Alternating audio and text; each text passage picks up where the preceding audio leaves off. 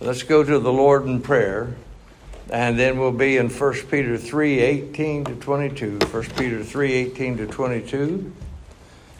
Let's pray. Dear Heavenly Father, as we come to you at this time, in the name of Jesus, we thank you, dear Lord, for mercy and grace. And we pray, Father, that you'd open our understanding that we might understand the Scripture.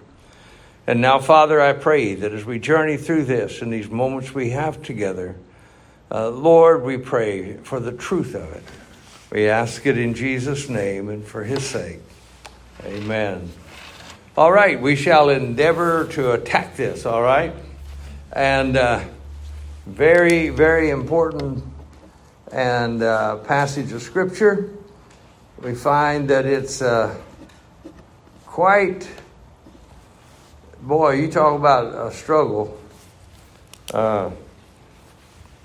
There's as many opinions about this as there is atoms in the universe. So, so I'm going to give you one of them.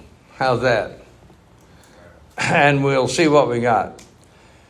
So 1 Peter 3 18 to 22. And uh, we're going to keep some of this, we're going to keep it in context and allow you to look at it like that. And may the Lord bless this to you, all right? You see something here. All right, uh, 1 Peter 3 18 to 22, verse 18. Let's read it. For Christ also hath once suffered for sins, the just for the unjust, that he might bring us to God, being put to death in the flesh, but quickened by the Spirit. And so we look at this uh, first thing that I want you to say. You can write down this note if you want to there. And. Uh, we got uh, death and resurrection, all right? Death and resurrection there in verse 18. So we find that he died on the cross, and then a few days later, he experienced the resurrection. All right, now, verse 19. By which by which, in other words, quickened by the Spirit, in other words, brought alive, the resurrection, by which also he went and preached unto the spirits in prison. Now, let's take a moment and deal with verse 19. Look down at the bottom of the page. You'll see verse 18 between death and the resurrection. All right, that's verse 18. Now, verse 19. Look at the bottom there. Verse 19. First thing I want you to see it says, He went and preached. Okay. We're going to talk about this. He went. So, uh, just keeping with the scriptures, uh, he went. A lot of commentators will say, well, he was preaching through Noah. Uh, and he was preaching, you know, Noah was a preacher of righteousness. We see that in Hebrews. But um, in the context of this, it doesn't say that he was preaching through Noah. It said he went. All right? And if you'll notice, uh, when you start doing things like that, you're not looking at the, the, the uh, punctuation. And as you know, one of the things that we've got to look at uh, to be right is we got to look at the punctuation. Okay? And so when you what look, look at look, look at the end of verse 18. You got two little dots, right? You know what that means? That means the next verse belongs to that. Okay?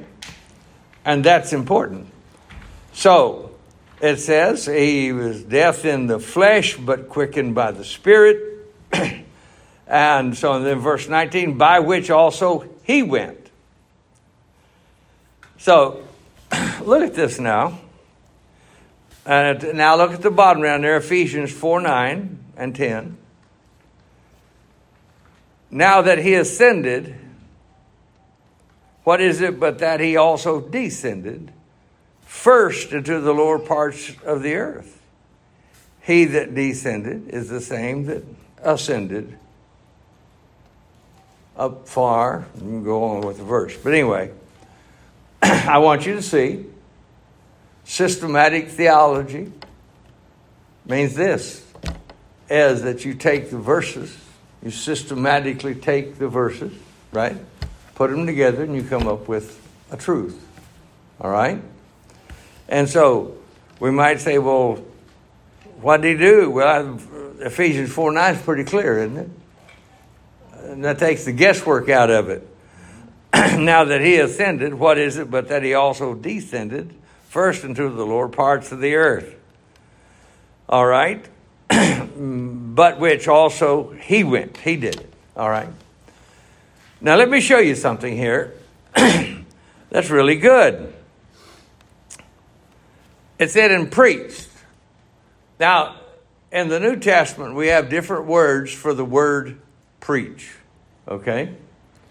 One is this word we use for evangelism. In other words, when that word is used, evangelizo, it means that you're preaching the gospel. All right? This other word for the word preach, kerusso, means to declare. You can preach, but you're proclaiming something, you're declaring something, all right? It's not just preaching the gospel. Because if he's going to preach to those in prison, uh, there's no such thing as a second chance. Now, I realize some religions believe that. And, uh, but there's no second chance. So he's not going to go there to preach the gospel to them. Why? Because they've already rejected the gospel. They've already died. They're already sitting in hell. They've already done it, you see. So the word kerusso is very important. it's teaching us that he went there to proclaim something, isn't that right? So, what would he proclaim to them? Well, one of the things he would proclaim to them is the fact, his victory. The fact that he was the Savior, that he was the Son of God, that he's who he said he was, he's who Noah said he was. You see, that crowd there didn't believe that. It said, preached unto the spirits in prison. Now, we're going to talk about that too. So, what we find, spirits is plural, and uh, we're going to realize that did he just have a selected group of people that he declared himself and the victory to, or did he go preach, kerusso, proclaim to all of them there that he's the Son of God? the Savior of the world, the victor. He won the victory over sin. And so, spirits in prison, that's all of them. It's not a specific group. He didn't, he didn't just say, Well, I'm going to preach to this one specific group. As far as I'm concerned, he spoke to all of them. That included those fallen angels that are locked up in chains. Let's go on a little bit. Look down at the bottom down here. 2 Peter 2 4. For if God spared not the angels that sinned, but cast them down to hell, and delivered them into chains of darkness to be reserved unto judgment. Wow. Uh, It'd be quite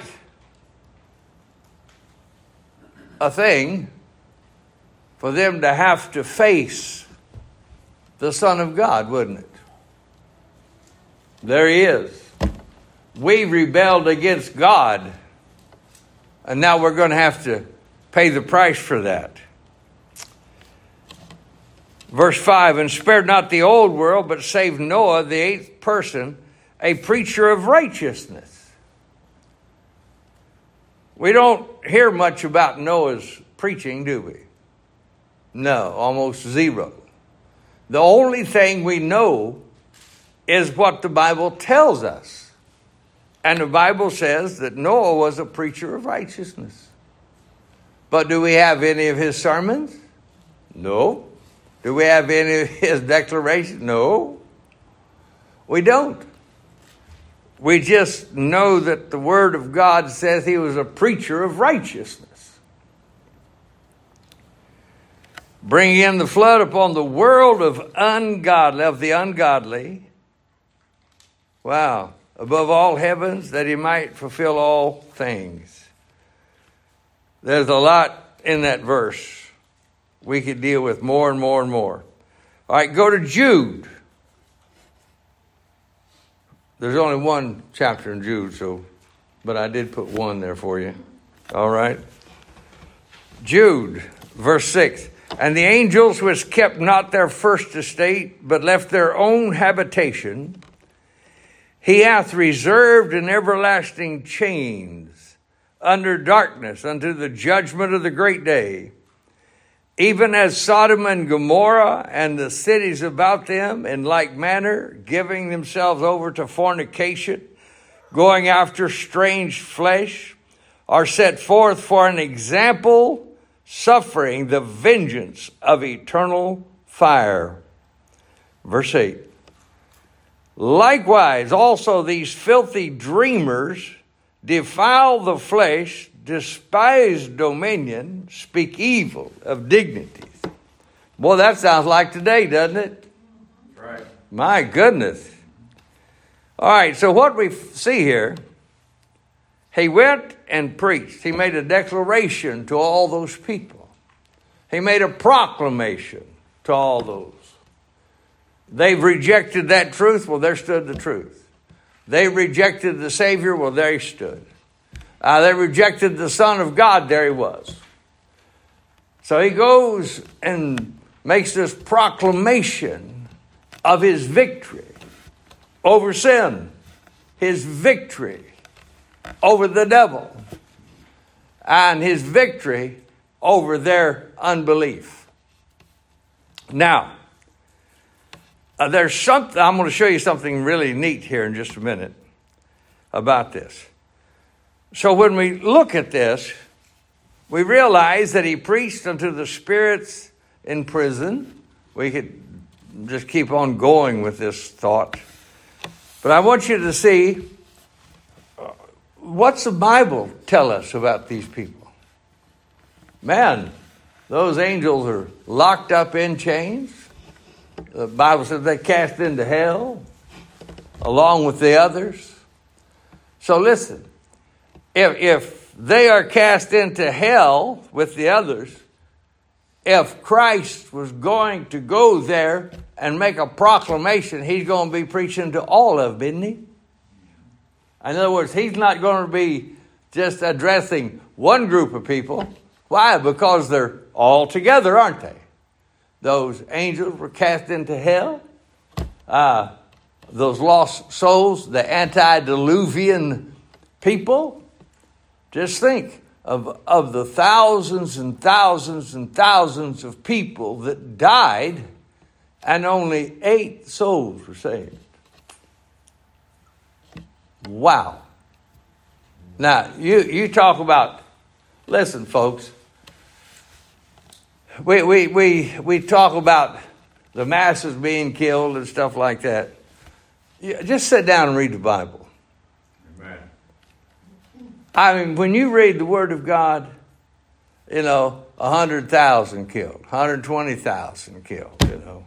My goodness. And all that's with sword and spear and bow and arrow and rocks. Whoa. And uh, amazing. So when God goes to do some killing, God can do a whole lot of killing. Right. And so just think about this. Let it stick in your head. Out of the millions of people that were on earth that, that started living like the people live today, know this only eight souls were saved out of all of them. Just think about this eight out of millions. That's it. No more. Done. That's amazing. All right, now, let's go on. If we move down this. Okay, ver- go to verse 20 at the top there.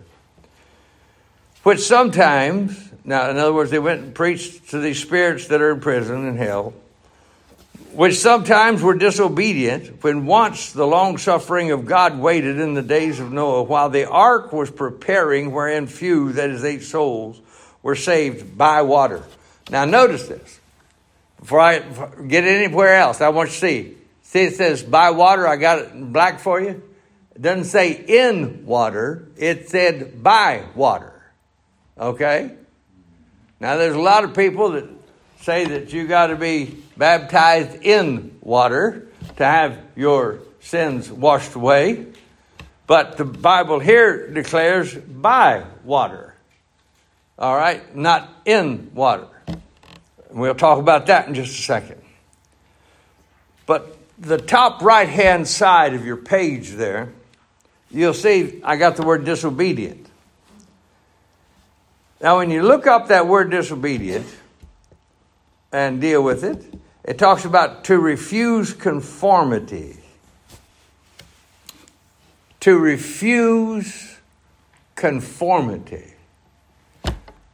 Uh, that's an interesting definition of that word, isn't it?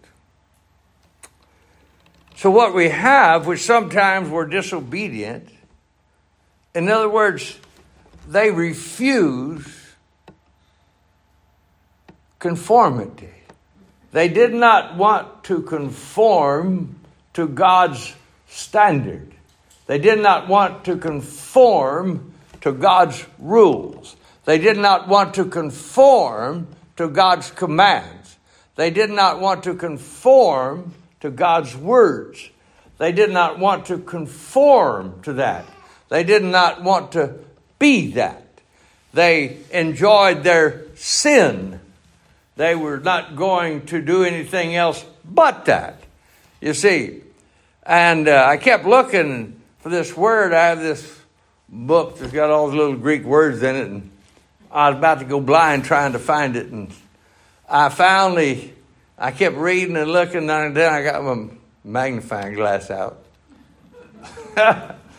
and uh, I said, "Looky there," and it had that one word with all of its prefixes and suffixes that said to refuse conformity.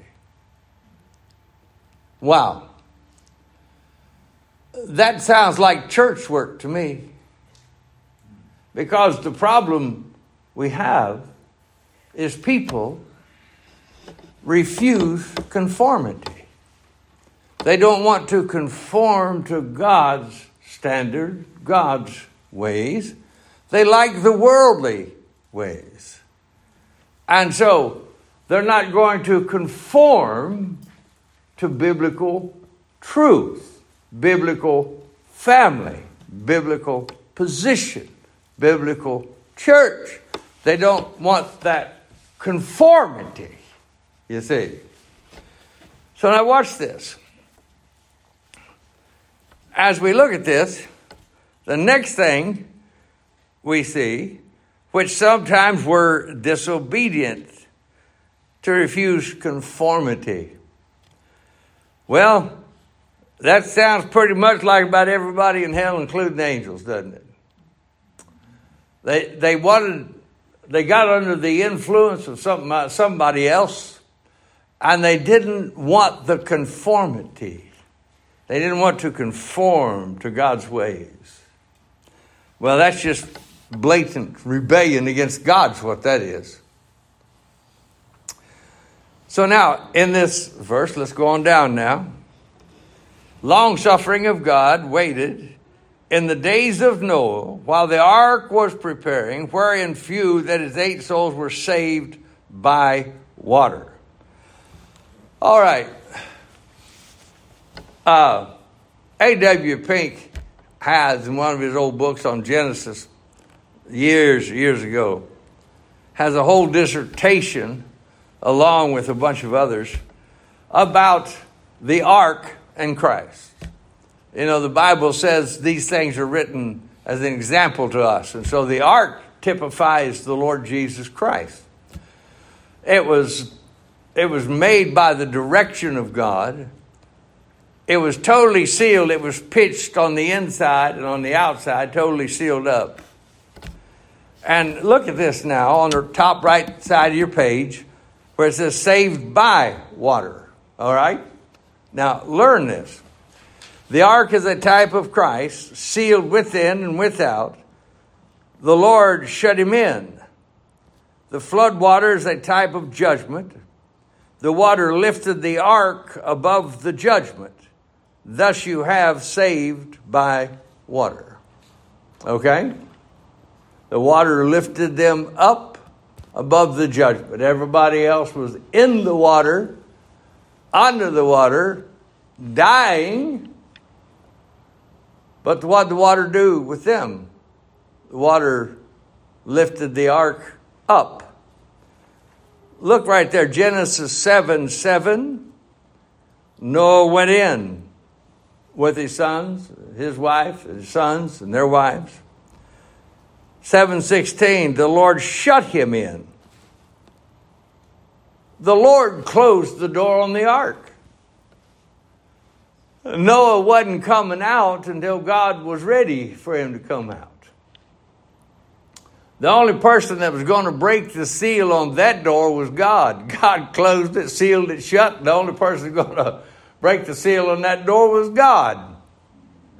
And that was it. The Bible said the flood waters began to come up and the ark began to float. That's important. And so we find then that saved by water, not in water. All right, it was the water that caused them to float. The boat come up, rose, kept rising up above the judgment of God. Very, very important. You get it? See that? See the wording? By water, not in water. And so that's what it talks about here. Now let's go to this one that's extremely, extremely confusing to many people. It's used, it's yanked out of context time and time and time again yanked out of context over and over and over. It says in verse 21 the like figure whereunto even baptism doth also now save us, not the putting away of the filth of the flesh, but the answer of a good conscience toward God by the resurrection of Jesus Christ. Okay, now let's take some time and deal with that. We've got time. I wanted to get us down to this point by the top of the hour. I did it. We're there because I want to take the rest of the time and deal with this. First thing I want you to see it says the like figure. Okay? Now listen to me real close what you have here, that, that little statement, the important thing that we see is this. We have anti type, in other words, this is one type, this is the other type, they're opposites, right? The word used here in like figure is, is, is the Greek word antitupos, which means they're the same. All right? In other words, this is an example of this, and this is an example of that. All right? In other words, they're not opposites, they're the same. Very important for you and me. Because what we have here now, if you'll notice, on the right side, underneath that, I put the like figure, then I put not and but. See that? See that right there? Not and but. On the right side, to verse 21. Very important. So let's learn something now. The like figure. So it's a figure of something. Whereunto even baptism doth also now save us, not. There's the not in red. Not the putting away of the filth of the flesh, but the answer of a good conscience toward God. Not and but. I've talked to many of those that believe that baptism saves, and I was reading one of their booklets, and it just come right out and said it said that the baptismal waters, uh, when when when you're baptized by this person, whoever had the authority from their organization to baptize you. Uh, as you're baptized, it washes all of your sin away. And uh, I've, I've taken that several times, and I used to have it copied down on a three by five card. And I'd get in these conversations with them, and I'd, I'd ask, say, listen, I got, I got a question. I got a question. And they'd say, what? I'd say, now, now you're one of their ministers, aren't you? Right? If I come to you at midnight, you'll baptize me, right? Yeah. And it washes, according to, according to your writing, it washes all of my sin away. Right? Yes, when you when you go under the water, when you come back up, you're clean. I said, Well that's okay. I said, now I got a question for you. All right. So should I trust the blood of Jesus Christ? Or should I trust you dipping me in some water. Because the Bible says the blood of Jesus Christ cleanses us from all sin. And you're, you're telling me that baptism does that. So somebody's lying, and I think it's you.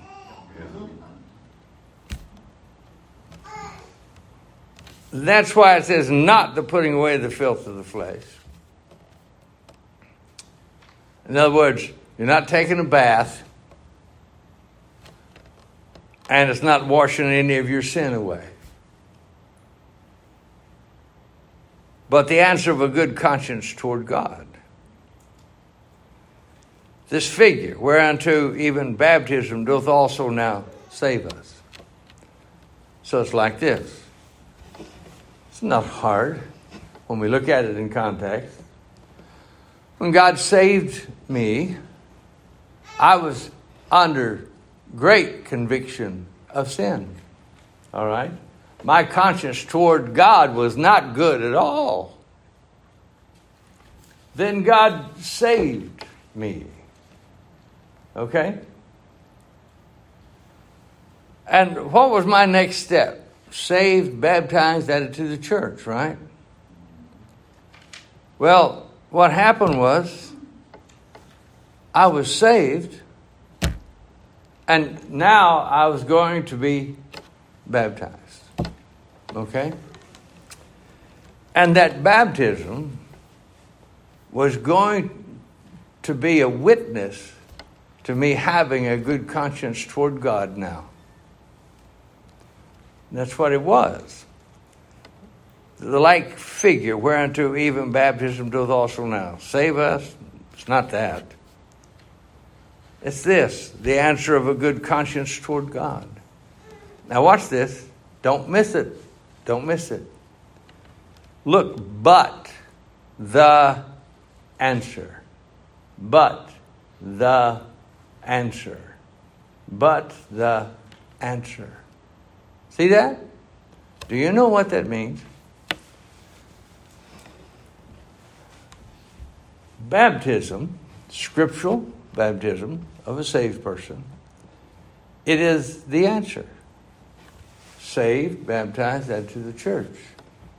It's the answer. You, you are now identifying with the Lord Jesus Christ. You are now acting as a witness to everybody that would watch you You are now, look at this, but the answer of a good conscience toward God. So when I was baptized, you know what that was? That was the answer of a good conscience toward God. That was a witness. I was identifying with Christ. I was identifying that I had been saved. And so I find then that this answer, it was the answer to it. Are you truly saved? Yes. Okay. Well, prove it. All right. Having an answer of a good conscience toward God. And so we find then, now watch this. This is interesting. By, see this? By the resurrection of Jesus Christ. Now you got them two dots. See them two dots? See, the, see your punctuation? Who has gone into heaven is, and is on the right hand of God, angels and authorities and powers being made subject unto him. All right. So now let's let's take a moment here and look on the right side of the page, if you would please. Verse 21, the like figure. We have not and but. See that? Now watch this. Under that, I put a good conscience toward God, the example. Are you ready? Now look at this. This is what baptism is. Romans 6, 3, 4, and 5. Romans 6, 3. Know ye not that so many of us as were baptized into Jesus Christ were baptized into his death? Okay? So, we talk about baptism represents the death, burial, and resurrection of the Lord Jesus Christ. Right? Okay. Well, now, what are we talking about in verse 21 here? By the resurrection of Jesus Christ. See that? Okay, you follow me? Verse 4 Therefore, we are buried with him by baptism into death. See that? That, like as Christ was raised up from the dead by the glory of the Father, even so we also should walk in newness of life. Verse 5, Romans 6 5. For if we have been planted together in the likeness of his death, we shall be also in the likeness of his resurrection. Well, now, go back up to verse 21 on the left side there. The like figure. Wherefore, even baptism doth also now save us. All right? He's telling us that that baptism, okay, is a representation of the death, burial, and resurrection of Christ. And what we find is that we have this baptism is a good as an answer of a good conscience toward God by what? The resurrection of Jesus Christ. See that? It's what it represents. It speaks to you and me. It's a figure of something. All right? Figures don't save. You know that? Figures don't save, do they? Just just like there's not a human ceremony that's going to save a soul. You can be baptized so many times you know the tadpoles in the creek by name, but that's not going to save you. There's no human ceremony going to save anybody. Right. All right? What we find is this real salvation brings about, it's an answer of a good conscience toward God. Baptism is, scriptural baptism. What does it represent by the resurrection of Jesus Christ? Wow. Just think when you're scripturally baptized, Just think about what it does. It's a representation of death, burial, and resurrection. You see that? What are you doing? You're identifying with Jesus Christ. Then it says in verse 22 who is gone into heaven and is on the right hand of God. Angels and authorities and powers being made subject unto him. Very important. The like figure.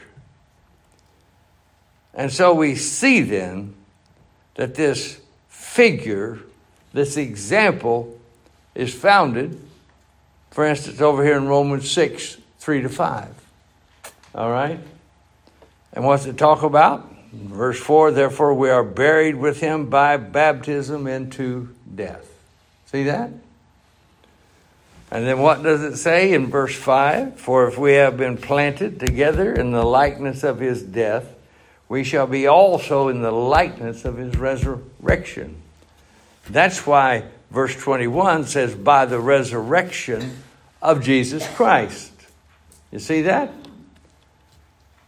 So, what we find then, just to bring it all together, is that when we keep this in context, we realize those eight souls were saved by water, not in water. What were they in? They were in the ark, weren't they? And it was God's design and the ark was totally sealed. It was pitched within and without. When they got inside the ark, what happened when God told them, get in? In Genesis 7 16, the Lord shut him in. You see that? The Lord closed the door on that once he was in there. And the boat began to float. Very important. You see. And so, what we find then is we got this death, and now, we, now we're facing the resurrection. Saved by water. The water lifted the ark up above the judgment. You see that? Amen. Very, very important we understand that.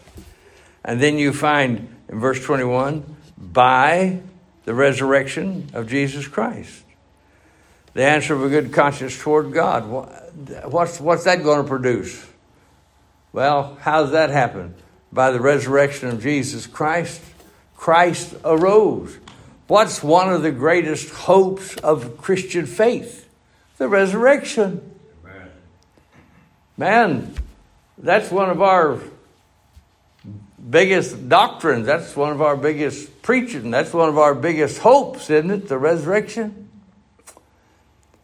And so that's what we have here by the resurrection of Jesus Christ. And so we end this lesson there in verse 22 who has gone into heaven and is on the right hand of God, angels and authorities and powers being made subject unto him. So you see, when we take this thing and put it in context, add a few verses to it to explain what baptism is and what it shows us the death, burial, and resurrection of Christ, then the like figure. So we look back at this antediluvian age, what do we see? Man, we see judgment coming on the earth, water. We find this type of Christ. What's that? The ark, sealed within without. And uh, now get this. What does the Bible say about you people sitting here that are saved? The Bible says you are sealed unto the day of redemption. You see that? And so, when we just calmly put it together, we find ourselves sealed unto the day of redemption. Wow. What a thought. But that's God for us. So when this verse says the like figure, whereunto even baptism doth also now save us, he's just simply making the statement that you know what? This baptism is representing you are saved now. You're sealed now until the day of redemption. And it's going to represent this death, burial, and resurrection of Christ. This baptism is going to speak as a witness. You see that? Very, very important. I hope I've been able to communicate this to you in a good way where you can stop and look at it and even study it some. Very, very important. All right, time is gone. Let's all stand if you would, please. We'll go to the Lord in prayer and then we'll prepare for the upcoming.